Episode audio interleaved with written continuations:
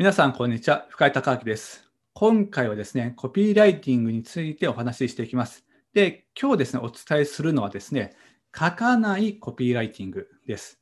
書かないコピーライティングって聞くとですね、なんか言葉がこうおかしいんじゃないかっていうふうに思うかもしれませんけども、えー、コピーライター、えー、セールスコピーライターとかですね、なんかマーケティングね、コピーを書く人はですね、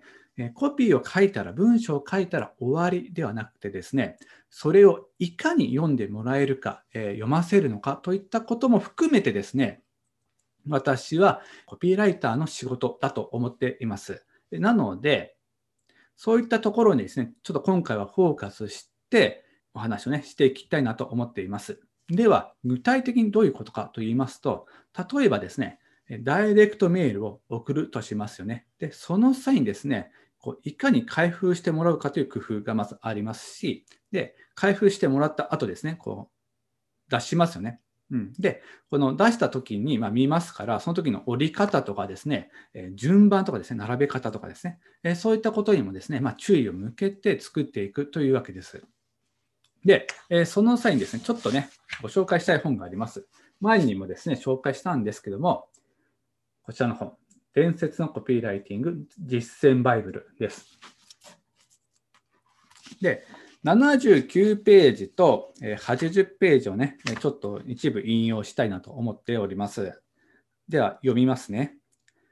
誰か有名人を絡めたものなら、その顔写真をレターヘッドに入れると、注文が10%、15%、あるいは20%アップすることが往々にしてある。他にも注目してもらえる効果があったのは、商品サンプルをレターヘッドに貼り付ける手だ。その他、申し込み用紙、レターの折り方、パンフレット、注文はがきがある。折り方のように些細なことでも、注文に差が出ることがよくあるのだ。レターヘッド部分を外側にしており、相手が封筒から取り出したときに、頭語と本文最初の行だけ見えるようにして、注文が10%も増えたことが何度もある。で、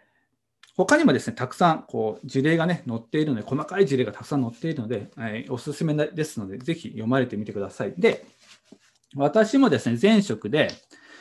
マーケティングね、やっていたときに、ニュースレターとか、まあ、ダイレクトメールとかよく出していました。で、その時にいろいろ工夫したんですよ。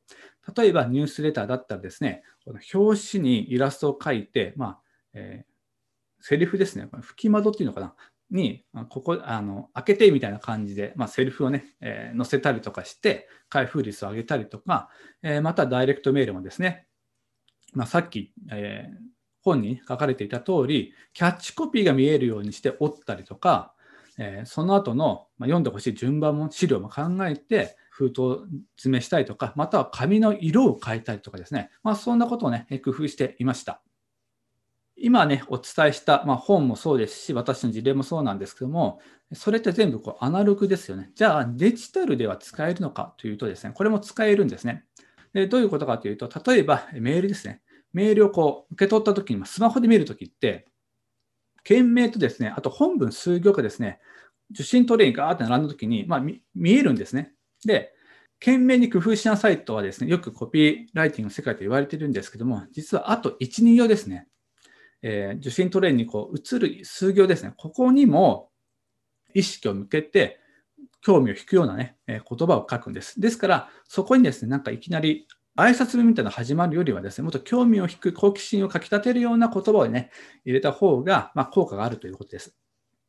で、この理屈は LINE でも同じですね。LINE もメッセージをこう開く前にですね、数行やっぱりこう乗りますよね。で、そこもやっぱり興味を引くように書いたりとかすることによってて、こう開封率を上げるっていうことができます。ということでですね、コピーライティングっていうのはですね、書いたら終わりということではなくて、その書いたものをですね、いかに読んでもらえるか、えそして一番効果的なね、読み方をこっちは誘導するようにですね、設計するっていうことがですね、第一なんですね。で、その際にですね、お客さんがどういう状態で、どういう行動をしながら、その反則物を見ていくのかといったですね、消費行動のプロセスをちゃんと理解して分解して、そこに自分たちの反則ツールっていうかですね、やってほしい行動を当てはめていくといった工夫が必要になってきます。これも含めてですね、コピーライターの仕事というわけです。ですから、え、俺の文章ね、俺のコピーを読んでもらったら、まあ、絶対買うよじゃなくてですね、